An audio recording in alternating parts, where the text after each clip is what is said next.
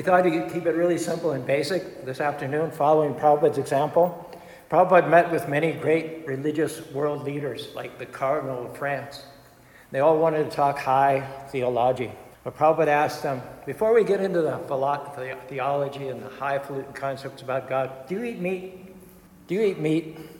And his principle was that if your diet is not pure, then your thinking is not pure. If your thinking is not pure, there's no way you're going to understand the supreme Suddha, the supreme personality of Godhead. The journey to understand God, to come close to God, begins with what you put into your mouth. In other words, you are what you eat.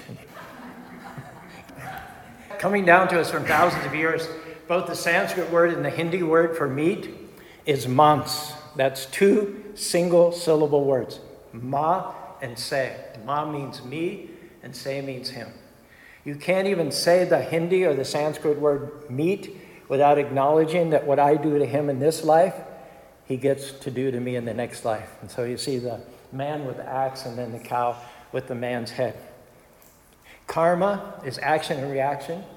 You sow the seed, you face the deed. Whatever you do comes back to you. The law of cause and effect ensures the balance is perfect.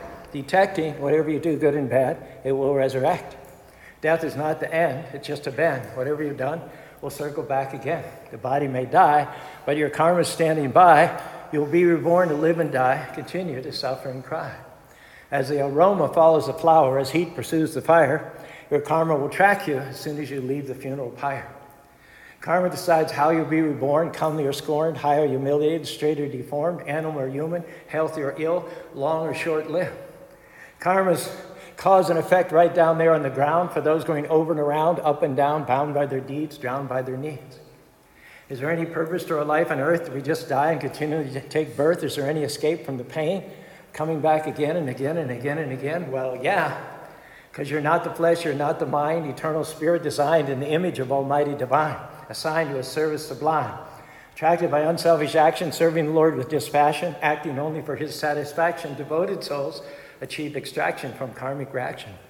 If you want to burn up your karma, practice the Dharma, pleasing the Lord, passion by His hand, act according to His plan, and never, ever, ever come back to this mortal world again. So we don't want to get entangled. And one of the biggest entangling practices or habits is that of shedding the flesh of innocent animals. Because then you'll have to come back in your next life according to the law of balance, according to the law of justice, and experience what it's like to be on the other end of the fork. No one can say at that point, it's not fair. It is fair. It is fair.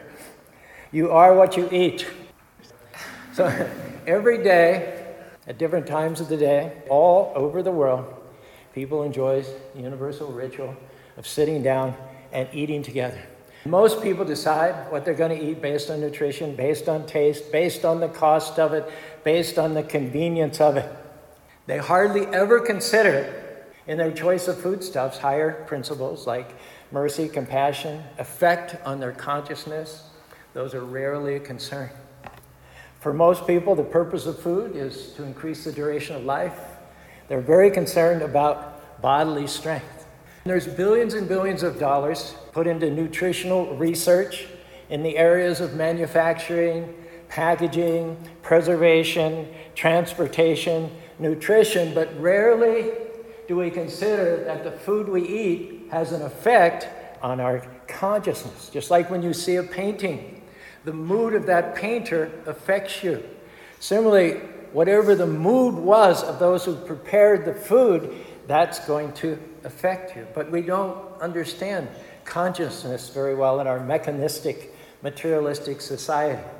What we see, what we hear, what we eat, what we do, all of these activities affect our thoughts, our speech, our inner self, as well as our actions. Eating is not the least significant of all the things that we do. Therefore, we have to conclude that eating is going to have a profound effect on our consciousness. And it's not surprising that the Vedic literatures of India, which are all about purifying, elevating your consciousness, eventually bringing to a halt the revolution in the cycle of birth, death, disease, and old age, take up quite a bit of time discussing what we eat, when we eat, where we eat, and with whom we eat. The Bhagavad Gita, for instance, Krishna says, there are foods in the mode of goodness. They increase the duration of life. They purify one's existence, give strength, health, happiness, and satisfaction. Such foods are juicy, fatty, wholesome, pleasing to the heart. If you want to be peaceful, nonviolent, happy in yourself, not going around with a cloud of karmic reactions over your head, choose foods in the mode of goodness. Because we shape ourselves the joys and fears of which the coming life is made and fill our future's atmosphere with sunshine or with shade. The tissue of the life to be, we weave in colors all our own, and in the field of destiny, we reap where we have sown. Now, in spite of a lot of emphasis on veganism nowadays, milk, especially the cow's milk, was valued by great saints and sages of India. Great sage named Sukadeva Goswami, who spoke the 20,000 verses of our text, the Srimad Bhagavatam, from memory, would simply subsist on one or two cups of milk a day. He would go to the door of a householder and ask, Could I have a cup of milk? That milk would develop finer tissues within the brain so that he could be extremely well attuned to spiritual subject matters, also have a photographic memory. He heard the 20,000 verses of the Srimad Bhagavatam from his father Vedavyas and then some days later he repeated it verbatim to Maharaj Parikshit. Milk has exceptional nutritional value. It's been proven by science. It has carbohydrates, it has proteins, it has the good kinds of fats. And if you're honest about it, most of the foods, aside from meat, that we really look forward to eating are byproducts of milk, aren't they? Butter, yogurt, cream cheese, sour cream, ice cream, ricotta. We have three preparations downstairs. All three, this is a might be a record for us. Mostly we have one, occasionally we have two, but you're here on a special day because we have three preparations in this evening's feast, all of which include paneer, which is homemade cheese made from the milk of a cow. All these things are conducive to higher thinking. Therefore, yogis, saints, and sages, milk was a big part of their diet. Not a lot of milk, 12 or 15 ounces of milk. And the cow was revered, not worshiped necessarily, but not killed either. Cow was seen as a mother. All of us subsist on the milk of our human mother for one or two years. But even after we stop drinking our mother's milk, we continue drinking for good brain substance, for good bones, for good energy.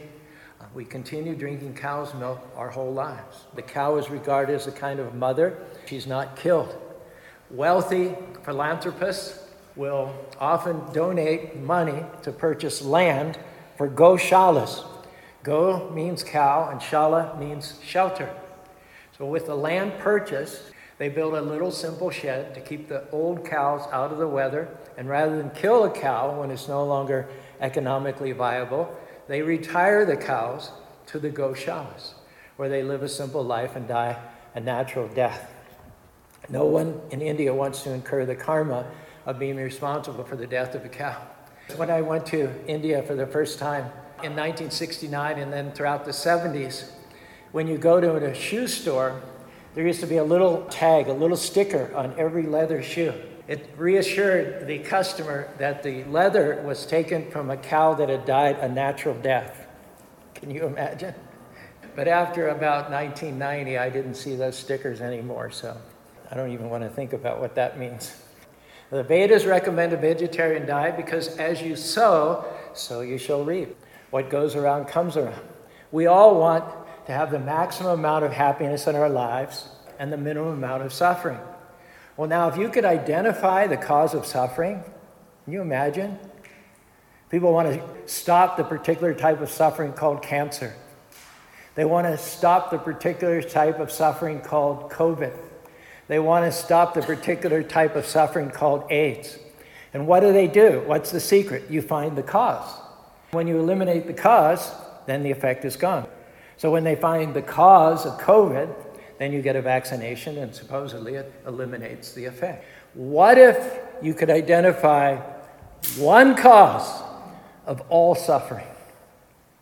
and very easily apply it. What's that application which basically reduces or minimizes all suffering? Be kind, be considerate, be sensitive. And someone says, Well, I'm kind, I'm considerate, I'm sensitive. I help old ladies across the street. I open the door for ladies. I say please. I say thank. I volunteer at the old age home once a week to show movies. But we have a blind spot in the Western culture. Pain is pain. It's not just that humans feel pain and animals don't feel pain. Pain is pain. There's no such thing as American pain or Chinese pain or cow pain or chicken pain. Pain is pain. Therefore, George Bernard Shaw wrote 100 years ago We are the living graves of murdered beasts, slaughtered to satisfy our appetites. We never pause to wonder at our feasts if animals like humans could have rights. We pray on Sundays to have light to guide our footsteps on the path we tread. We're sick of war, we don't want to fight, and yet we gorge ourselves upon the dead. Like carrion crow, we live and feed on meat, never considering the pain and suffering we cause it. Thus, we treat defenseless animals for sport or gain. How can we hope to attain the peace we say we are so anxious for? It's not at all surprising that eating is a whole science in a spiritual Vedic culture. So, why do we eat foods, fruits, grains, vegetables, milk products, legumes in the mode of goodness and not eat other types of food? Well, it's the effect that it has on your consciousness. Here it's described foods in the mode of passion. They're too bitter, they're too sour, they're too salty, they're too hot, pungent, dry, burning. Those types of food are dear to those in passion those types of food cause distress, misery, and disease. People sometimes ask us why we don't eat onion and garlic. Well, onion and garlic are perfectly fine as short term medicinal herbs. But when you eat onion and garlic every day, it makes you very, very quick to anger. Before a battle, soldiers will they'll eat a lot of onion and garlic. The Rajasthanis, before they would go into a fight, they'd eat a lot of onion and garlic. But hey, if you don't want to spend your whole life fighting with people at the office and in your home, back off from onion and garlic because it has a rajasic effect on your consciousness. Then another type of food is food which is tasteless, decomposed, putrid, consisting of remnants of untouchable things. It is dear to those in the mode of darkness, principally meat products, products which are fermented, which bring about an intoxicated state, products which have been attained through the shedding of blood. These are all described as foods in the mode of ignorance. And those are foods which carry a heavy karmic price tag.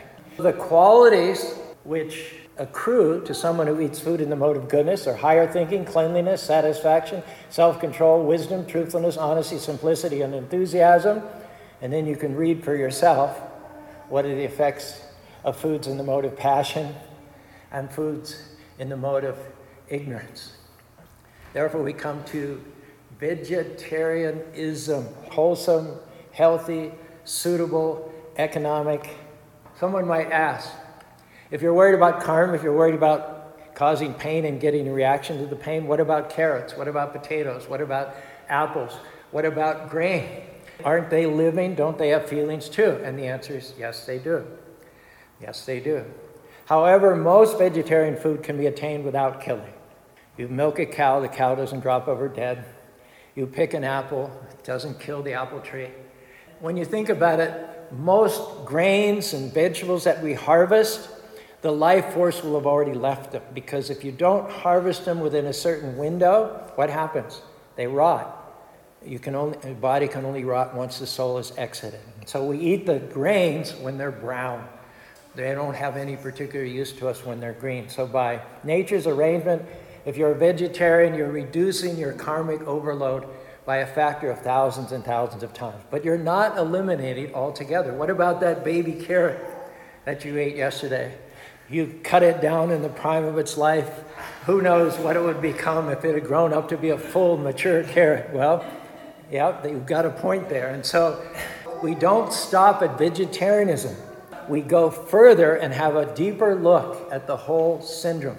Vegetarian comes from a Latin word which is vegus and means whole, sound, fresh, or lively. A vegetarian diet implies not only a balanced diet of vegetables and fruits, but also a balanced philosophical and moral sense of life. So, what's philosophical, what's moral about food? To recognize that it just doesn't come about by accident. There's a supreme intelligent designer who created us, who loves us, and who has amply provided for us. Nitya nityanam chaitanas chaitanam eko yo bharadati kamam. In the Shvetashvatara Upanishads, it says, Nitya, the one supreme eternal Lord and Father and Creator, Nityanam has provided all the necessity of life for the plural eternals who are his parts and parcels. He has amply equipped this planet for more than enough food for even 10 times its population. And when you eat according to the prescription of God, you get more stamina, you live longer, you have sharper thinking powers. I used to run marathons, not recently, not this millennium. In the 80s and 90s, I ran 32 marathons as a vegetarian. What you would do before marathons is carbo load. You eat pastas, you eat complex carbohydrates. Those will give you the stamina that you need to run a long race. Not simple sugars, because they'll just go through. Certainly not meat, because it doesn't have carbohydrates.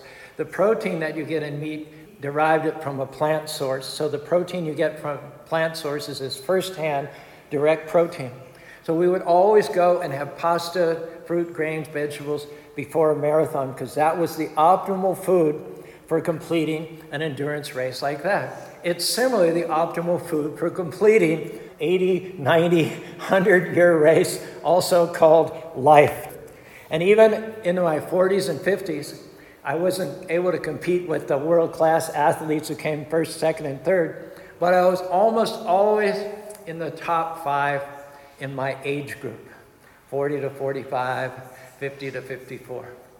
I used to sell cookies to raise money for this temple.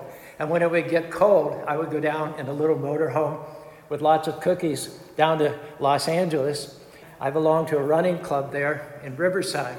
We would run up Mount Rubidoux on Saturday mornings, and other days we'd go to races. And there was a fellow there named Greg. He was exactly my age. We had birthdays within a week of each other. And he was actually more cut, more ripped, more athletic looking than I was. But I always beat him when we go to the 5 and 10Ks. He was extremely competitive. And you could see it really, really rankled him that I was able to beat him in the races. And finally, one day he couldn't stand it anymore. He said, Charu, what do I have to do to beat you? And I said, Well, Greg, we train together. We run the same amount of miles every week. We do the same amount of speed work on the UCR track there. We're the same age. The only difference that I can see between you and me is that I'm a vegetarian.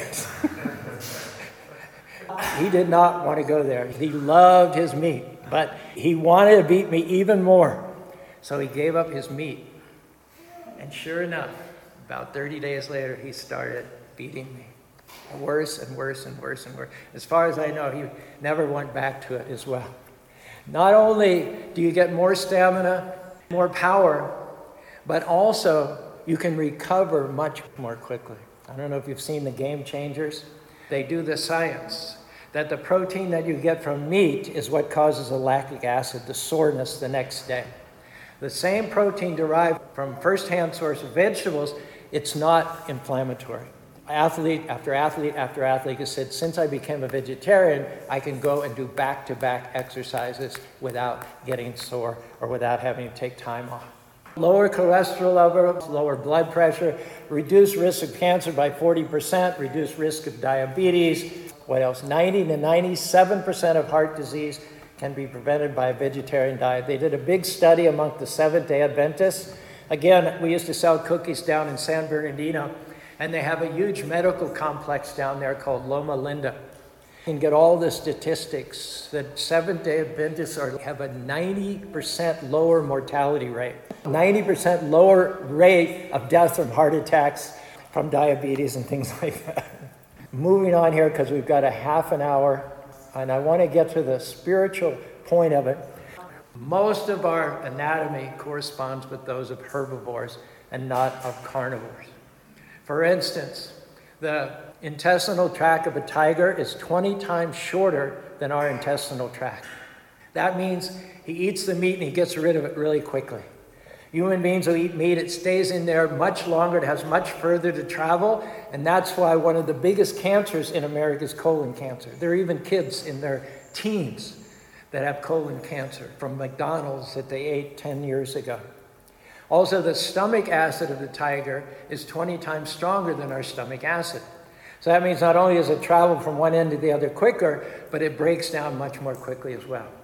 And even though we have four canine teeth as a concession that if we ever have to, in times of excessive cold or famine, have to, as a last resort, eat meat, most of our teeth, you'll know, are flat. They're molars. Tiger doesn't have any molars. Tigers can't eat salads because they don't have that side to side action. They just slash, tear, and swallow.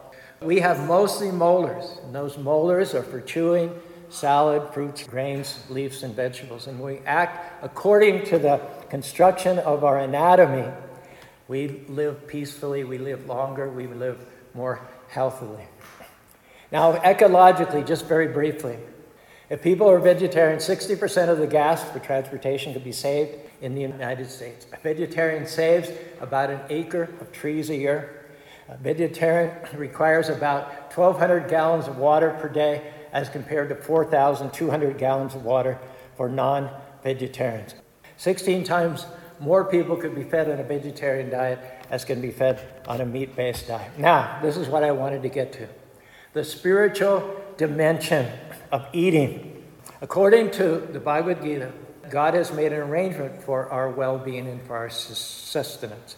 But if we take those foods without acknowledging or offering back to Him, then we're eating only sin. Even that carrot, even that those sprouts, as little amount of pain as we cause by eating them, if we take them without offering or acknowledging that God created them and God is providing them for us, yes, there will be karma even for a vegetarian diet. To take your diet from a mode of goodness level to a spiritual karma free level requires recognizing that God created everything, and here's the kicker God owns it, and God has the first right of enjoyment. Now, when we say grace, we thank God for the food that He gave us. And that's good. Gratitude is a great virtue, it's the parent of all other virtues. When you offer the food, you take portions of the food that you've cooked, you put them on a plate, and you put them on the altar, bow down for a few seconds, and Acknowledge that God, you created the food, you own the food, you have the first right of enjoyment, not me. That goes to the next level. That is spiritualizing your food. And because God is the enjoyer, you grow the food if you can. You prepare it, you harvest it, you cut it, you cook it, you offer it to God. He is the beneficiary. So if there's any karma, quote unquote, he absorbs it. The difference between vegetarian food, which is not offered, and vegetarian food, which is offered, they're two different names. Unoffered food is called bhoga. That means you prepared it for your enjoyment, you get the karma. Food which is prepared with God's satisfaction in mind is freed of all karma, and it even has a different name. It's called prasadam. We're coming up on six o'clock. If you have any questions, we can spend another two or three minutes for questions before we go have the arti ceremony. And then I hope that at the very least, this has made you guys really eager to taste some consecrated spiritual prasad. any questions at all? Yes. You spoke about vegetarian diet, and lately there's a lot more talks about vegan diet. How do you compare these two with respect to your body What's not there in a vegan diet is the ability of milk to create finer tissues in the vein. There's a special capacity to understand Scripture, to understand God, which is accessible through a diet that includes some dairy. Veganism can give you pretty much everything you need nutritionally, can't fault it from any nutritional point of view. You're getting your proteins, you're getting your carbohydrates, you're getting you're get you can get everything physically and even mentally according to normal parameters. You can have full radiant health on a vegan diet. But what you can't get, and that's not quite so obvious, is that keen, subtle, sublime intelligence to pick up on spiritual culture and spiritual subject matters. And that's why great saints like Narada Muni and Sukadeva Goswami, Vyasadeva, and all valued milk so highly. Many people are vegan because of the cruelty to the animals, and of course, we don't subscribe to that at all. Wherever possible, our Krishna communities raise their own cows, they get their milk from those cows, and then they let those cows die a natural death. So we have a community like that, and a couple of them in California. We have one in Pennsylvania, we have one in West Virginia. And those farms supply all the surrounding temples with pure raw milk. We're not close enough to any temple to do that, and we're not at the point where we can raise our own cows. Krishna is the cowherd boy. When Krishna when God descends, he has cows in such a special place of affection that he engages in the pastimes of being a cowherd boy the first six or seven years of his life. You cannot worship Krishna without offering Krishna the byproducts of the cow. If and when we're able, we'll do raw milk from cruelty free dairies, but until then, we just have to do what we can